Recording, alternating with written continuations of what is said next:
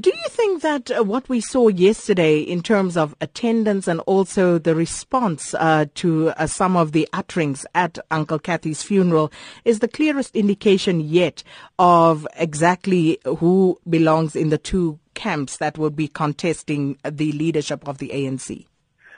Uh, yeah, well, we, you and I know that are, that there are camps, in as much as others would say there are no camps. We've heard um, that before. yes, we, we yes. So, um, but I think um, what is coming through is, is a view that says, regardless of our differences, right? There are certain values that this man lived by, and he wanted, he nurtured, and he wanted to pass on, and to some extent, he succeeded in doing so. And if some of us were to embrace them and live those values, probably South Africa would be a better place. Indeed, you and I would be with a better place eh, to posterity. And I think there's a sentiment across the political line, across the color line, that seems to be coming through. That here lies a man who's, um, who's an embodiment of all that uh, the liberation movement were all about. And indeed, if we are worthy as of his legacy or of his bequest, let's try to do the bare minimum, what we hoped for, serve the people to the best of our ability. But it wasn't as clear cut as all of that. I mean, um, uh, to uh, Uncle Kathy was quoted as per that letter that he had written to President Jacob Zuma last year, asking him to step down in no uncertain terms, and and, and that part found uh, great resonance at the funeral yesterday. Well, um, I think the greatest curse one can have in African culture is the one that says, when I'm dead, you must not even attend my funeral. That's the greatest curse I can assure you. And I know my president is an African. He understands that pretty well. That's the worst that could happen to him. But that is also at the same time an invitation to introspection on his behalf. Why is it that somebody could pen a letter and say, people of my land, when I'm dead, the president of this country must not be at my at, at my funeral. Remember Stofile? Today is Kasa is uh, Amos Kathrada. Who else would say the same? Perhaps it is time those closest to him do advise him and urge him to listen to the will of the people. There is, of course, you know, a resemblance in what we are seeing now um, with what was happening in the lead up to Polokwane in 2007. Do you think that this year's uh, elective Congress could go the same way and, and, and would be as brutal as that one was?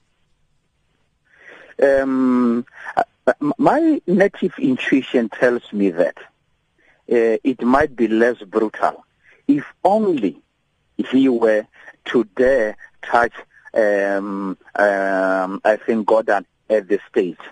I think the ground is saturated to a point where there could be um, sufficient will, effort, and coalition of forces across the color line and the political spectrum to ensure that he's out of office. And I think he's beginning to cold, to develop cold feet. And those parasites that benefit out of his tenure in office, I'm sure they are also advising him otherwise. So it, it could be less brutal right? If they were to uh, find a mechanism by which they can take him out of office in the next six months. And I suspect the, um, the, the removal of Gordhan and company could precipitate such a situation, which may even give them enough time to regroup before 90, before the elections in 1999. Any waste of time is detrimental to them. So in a way, let them find a mechanism, the courage of their own convictions to ensure he steps down. And I'm heartened by the chorus that is beginning to build up that says, men and women of the African National Congress, let's join hands and ensure that this man is no longer at least the face of the organization, nor the face of the country. Well, evidently, it would seem as uh, the president has strong support within the African National Congress. So why then should he heed the call of uh, one would say a, minor- a, minority within the party that wants him to step aside? I don't.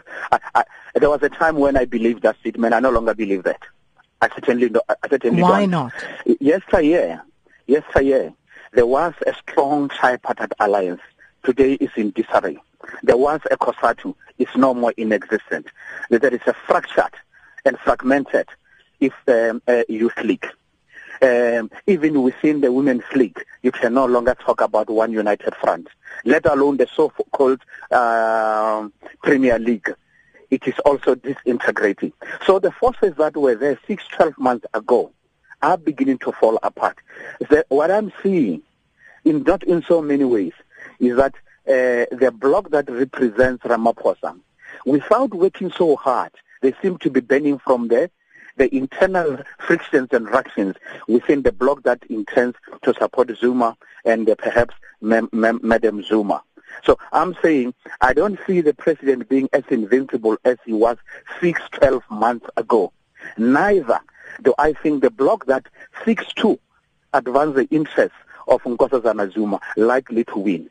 I think um, at, at, the face of it, state institutions indeed have, have, been infiltrated and are, are being manned by men and women to some extent with due respect, are seen to be serving his interest. But in politics, it works like that. Uh, in the fullness of time, due to the politics of the stomach, people tend to take stock.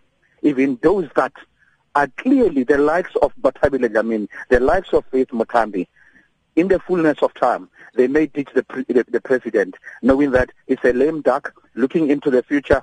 There's nothing that they can still benefit. Neither there is any harm that it can still cause to them, save to remove them from the executive, but he can't remove them from parliament.